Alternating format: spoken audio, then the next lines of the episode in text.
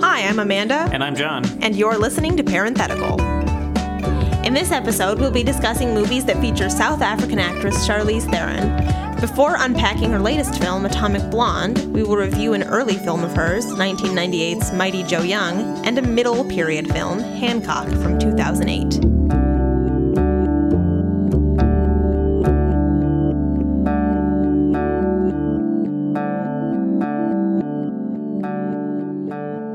Mighty Joe Young is the story of a 15 foot gorilla and the caretaker and zoologist that attempt to protect him from vengeful poachers.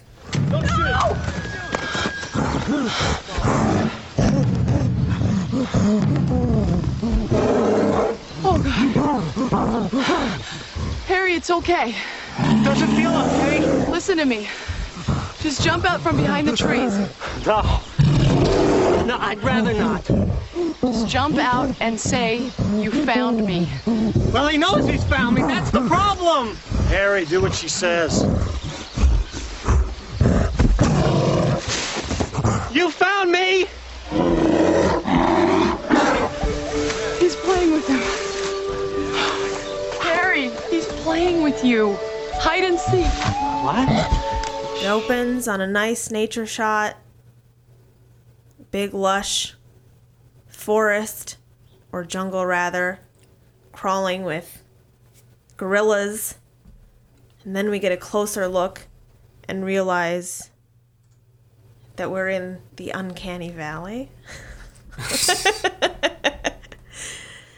the gorillas are people in suits and it's the first thing you see and frankly they're a little I don't I hate using the word creepy.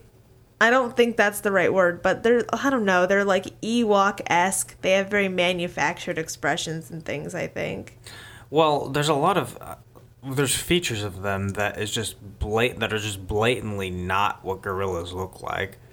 Like you we were talking about the eyes. The eyes are red instead of white, like a normal gorilla. Well, they're yeah, they have the right iris colors, like a brown iris color, but then for some reason the whites of their eyes are blood, like not they don't have veins, they are blood red completely. So I was pretty excited for this movie because the director also made he directed Tremors and he also made City Slickers, which are both pretty good.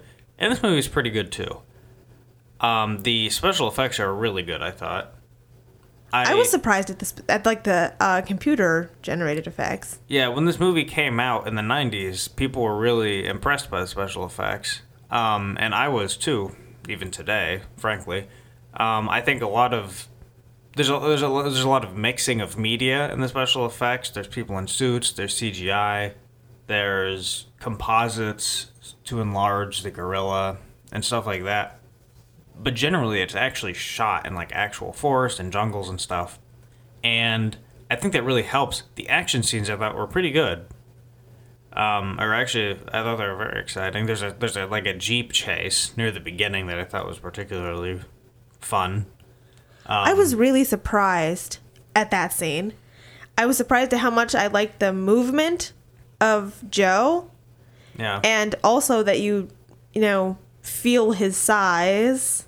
yeah, exactly. Right, is really nice. Is, Yeah. is um is The good. introduction to Joe where he's or the introduction to Big Joe, not Baby Joe, that one we're just discussing the Jeep chase scene is really the only scene that got any kind of reaction out of me. Hmm. As a kid. I think there were more scenes in this movie than I probably would have loved this movie, but what what win? I, the acting is I cannot I couldn't forge a connection to any of the characters because the acting is no bueno. I thought the ending especially was really nice. Yeah, I didn't care about the ending. I like I thought the ending was really really cheesy. yeah, but it moved me anyway. But it's not earned. Well, It's I don't all- care. it worked. I don't know. It's okay. This movie, the, the first half or so, maybe a little less than half, takes place on the mountain, and then Joe gets. They take him to like a conservatory, and there's some stuff there, and then he has escaped from that place. And They're trying to protect him from poachers. And I thought the scenes in the conservatory were just um, a lot worse than they were in the beginning. The transition from when they go to the mountains to the sanctuary is smartly dropped or like not there. Like it should be an enormous logistical thing about how they got Joe off the mountain and into the the uh, the sanctuary and stuff like that. But they don't. They just skip it all together, and then he's on a truck in the middle of the city, like almost there. And I really like that. They As a- skip that stuff. Nobody cares. yeah, it would have been a boring scene, and they know it, and so you know, there's not there's not no choices being made here. Can you tell me a single theme in this movie No, since it wrung tears out of you? it's just nice. But they're really, I mean, it's pure entertainment. There's not, Yeah. I mean, it doesn't even try to have any kind of theme, right? Yeah, There's a nice monkey joke where Bill Paxton sees the big giant ape and it's like screaming at him. And he says, Nice monkey. And I don't ever, ever, ever like that joke. I don't like when people see a tiger and they say, Nice kitty. I don't like when people see a wolf and they say, Nice doggy. I don't like it. Maybe it was funny once in like 1945. But since then, it has lost all humor. And just stop it. Do you want to give it a rating? you first. Why? You're always first. Well, that's why I'm fighting the system. I give it. I don't like being lenient on a movie just because it's for children. For some reason, I can't give it a D, even though I really want to, and I'll give it a C. Yeah, I give it a C too. Probably a better C than yours. because I did like Mine's a like very weak C. Some of them, the the scenes did they did move me. It is good movie making here. Good, you know, it's like the magic of you know the magic of movies. This movie has some magic in it, a little bit. A lot of movies don't have it at all. Hancock follows a man that has superpowers as well as a drinking problem and a penchant for crass behavior, but when he saves the life of a man that wants to return the favor, Hancock begins to revamp his public image and make discoveries about himself and his past. All of you people blocking the intersection. You're all idiots. You're the one that threw the dude's car at her. And what's with the train? Why didn't you just go straight up in the air with the car? Yeah, you go straight up? You've obviously injured that poor woman. She's right. She should sue you. Yeah, she should sue you. Yeah. Okay, well, you should sue McDonald's because they fucked you up, all right? Oh, and, and I can smell that liquor on your breath. I've been drinking, bitch. You're a drunk asshole. You think you're such a Some superhero you are. Fly off. Shut up. People understand I'm alive? I get to go home and see my family. I should be dead right now, right here. Yeah, he could have gone straight up. Obviously, he should have gone straight up. You know, and I was upside down for the train, but uh, no, thank you. Thank you very much, Hancock. Thank you. Thank you, Hancock. the the pacing in this movie, the script is really good. Every single, um, regardless of where the actual plot goes, every single scene does a lot to advance the plot. There's no scenes that are here just because they're f- funny or anything like that. It's a really tight script. Uh, every every single scene makes a character learn something new or changes the situations of some characters and it's funny to boot or it's exciting to boot with an act you know it's action whatever so the the script is really really good i thought it's really funny It's very funny. um the first half is very funny.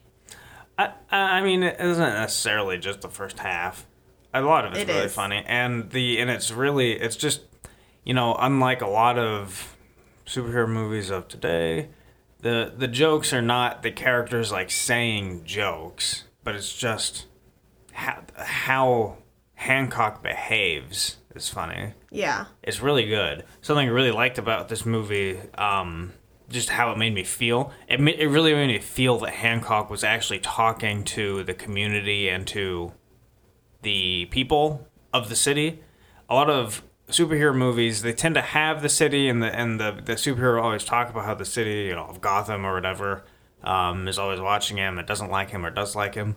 This movie, you really feel it. I don't really actually feel it in a lot of superhero movies. I was just gonna say it um speaking of it actually showing themes that a lot of superhero movies like to talk about is a lot of superhero movies also are like am am I the monster? Like do I have to live in solitude always because I'm this weird uh, you know the only one of my kind and Yeah. but they they don't actually ever develop that or anything it's just usually someone like says it and you're like this is nowhere in the movie and it was and just i think just the idea of a superhero having a pr person is very funny to me yeah. because yeah superheroes would have these huge public images but i don't think i've seen in anything else like a pr manager for a superhero before the movie just really effectively skewers a lot of superhero tropes like the fact that they absolutely destroy cities what we've been covering so far is about the first half. And then the second half, I think both, um, I think everyone really agrees that it gets kind of different for the second half. it's a completely different movie Right. He learns that like one of uh he is, has amnesia and then one of his or his partner comes back it gets kind of muddy.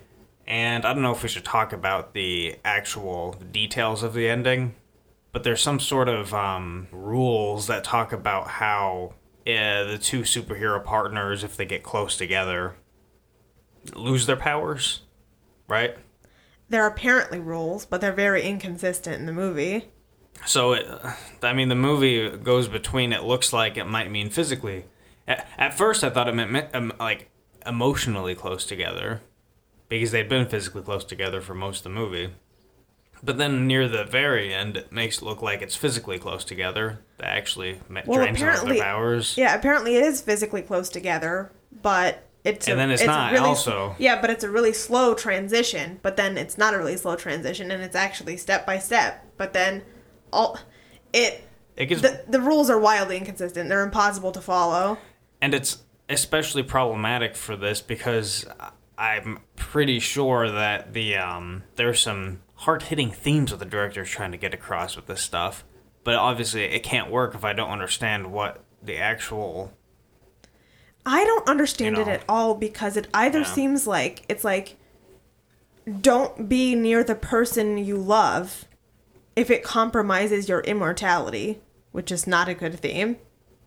It seems like the theme would be isn't it worth it to be mortal to be with the one you love? But that is not the theme for sure. All of these points it made about being the only one of your kind and trying to live with that are rendered completely moot because suddenly it's like, but guess what? There is another one. And so you forget about all of that.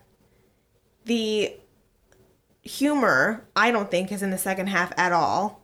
Jason Bateman is barely in it, and he's a huge strength of the first half. Jason Bateman being the PR manager. And just a little nitpick that was annoying to me was Charlize Theron's character when she was just like a stay-at-home mom was wearing like little cardigans and had nice curly hair and didn't wear any makeup and then after we've discovered that she's not just a mom she and she must have done this like her character in the movie must have active actively like gone and like put on a leather outfit and a bunch of eyeliner and flat ironed her hair cuz now she's cool. But what is that character? I don't understand that. And i don't like it. Yeah, it takes a it, it takes a definite turn from the the PR stuff, which is an aspect of the movie I really liked. I will say, however, that as muddy and confusing and strange as the end got, um, the climax was really good. It was again just um, i don't agree it was dramatic. i don't it was know powerful. I I, wish I understood what was happening, but I liked what I was seeing. Um, and it moved me.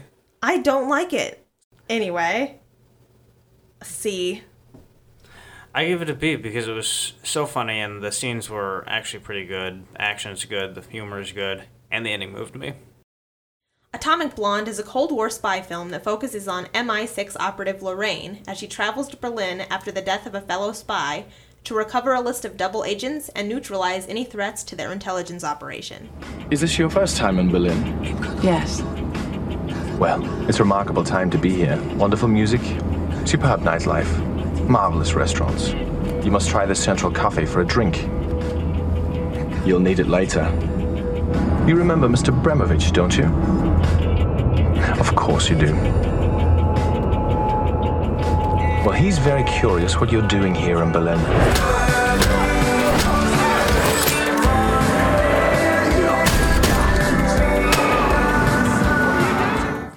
Think the best way to describe this movie would be like a spy film noir or something. It was just like a noir. You know, they're going, they just run around, they're going around the city, they're trying to find information, and there's a lot of action scenes between that stuff, but most of it is just them going, Charlize Theron, you know, in neon lit clubs or rooms, or in murky, dark, like yellow tinted streets and stuff like that. I just really like the atmosphere of this movie but the director whenever the when and in fact whenever an action scene would happen i thought those are the worst parts of this I actually thought all of the fights were cool. I thought they were cool. I thought there was a lot of things I'd never seen before. And they were I don't know, the stunt coordination of the choreography was cool. Um, but it was never the the 80s music and things were never in service to it and then there would be irritating exchanges. Charlize Theron has turned in some really excellent feminist performances. So I was pretty excited for Atomic Blonde. I don't know. On that front, I was kind of. It did deconstruct spy movies in a way that I didn't expect. what was that I thought it shone in these. There's lengthy, quiet moments where nobody is saying anything, and it just shows that what spies actually are, instead of these glossy things we see in the movies all the time, is people brutally attempting to take one another's life. I thought that was awesome. I I had never been made to think like that in a spy movie before. It's just like prehistoric grunting as they're beating the tar out of one another. There was one fight that was my favorite fight, and it was so good, and it was my favorite part in the movie. And then they said a stupid thing about you're a bitch and who's a bitch now, and I had to ru- it ruined it. What a dumb thing! It adds nothing. But anyway, I thought that the fights were really cool. are you talking about the stairwell fight There's two, there's actually two stairwell fights, but the one nearer to the end, when it was like the really long shot yeah, I take issue with that fight. The so I can see where the director wanted to.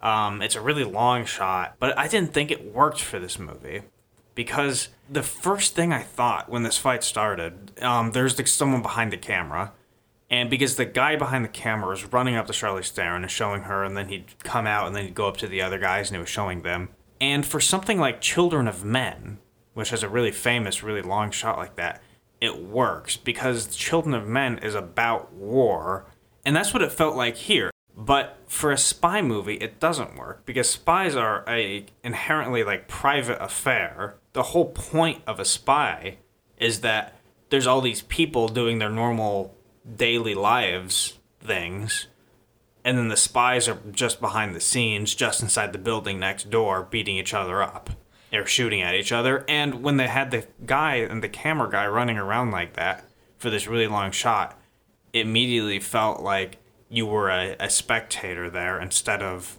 I, th- I think it would have been more effective to remove the camera from the equation, make it just a a passive observer. I thought that there was only one moment in the fight. There was one moment in the fight though where I was aware. I was like, "Oh, that's a cameraman running around."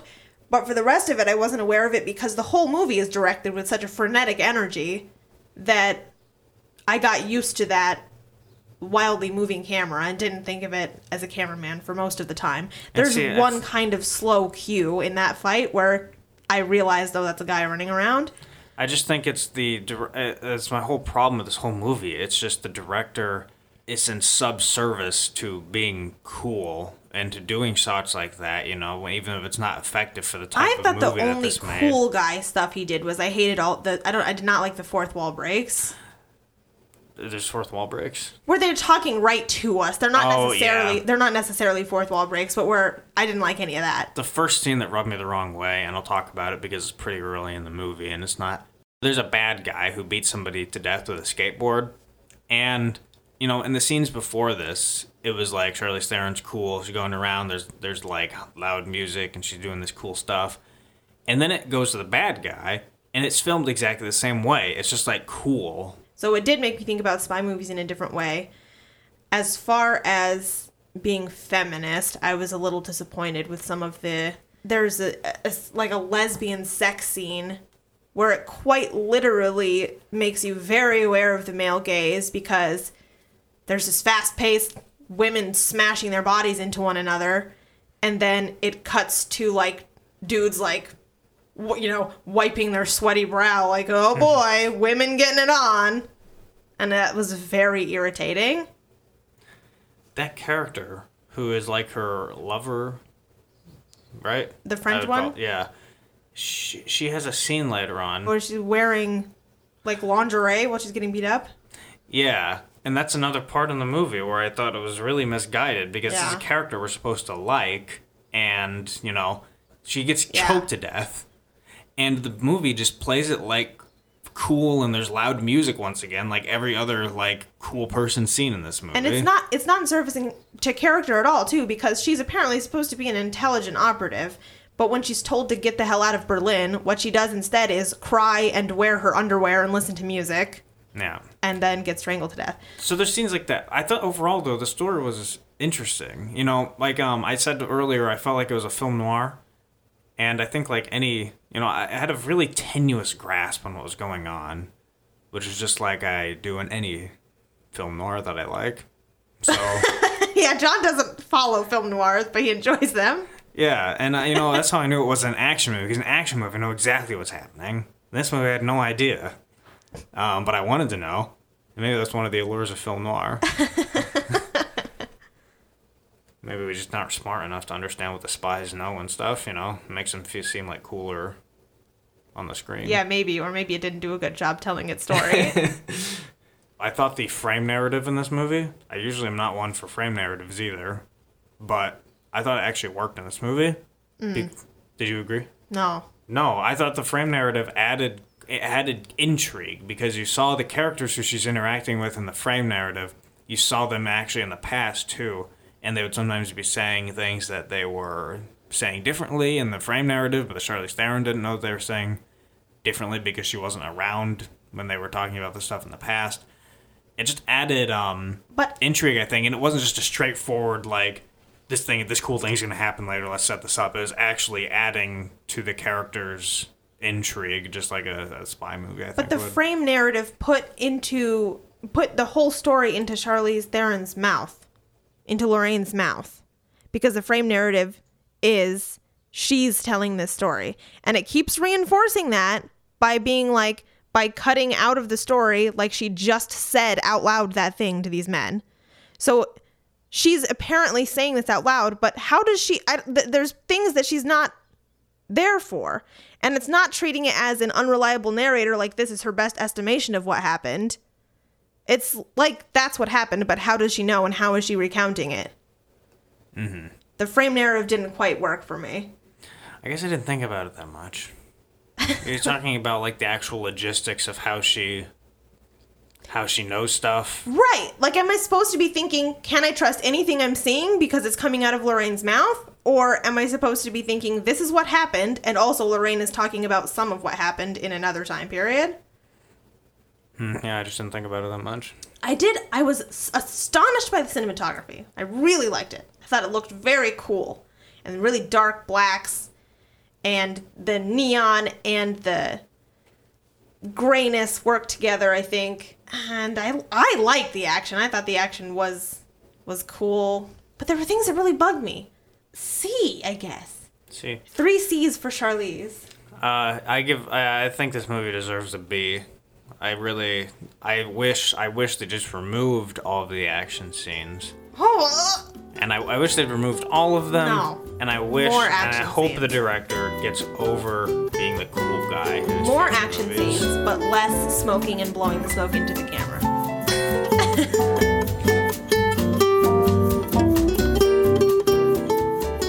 That's our show. Thank you for listening, everybody. Um, so the best movie that we reviewed tonight, we both agree, is Atomic Blonde. I gave it a B and Amanda gave it a C. We were split on what we thought the action was good or not. She liked the action, I didn't. For Hancock, Amanda gave it a C and I gave it a B.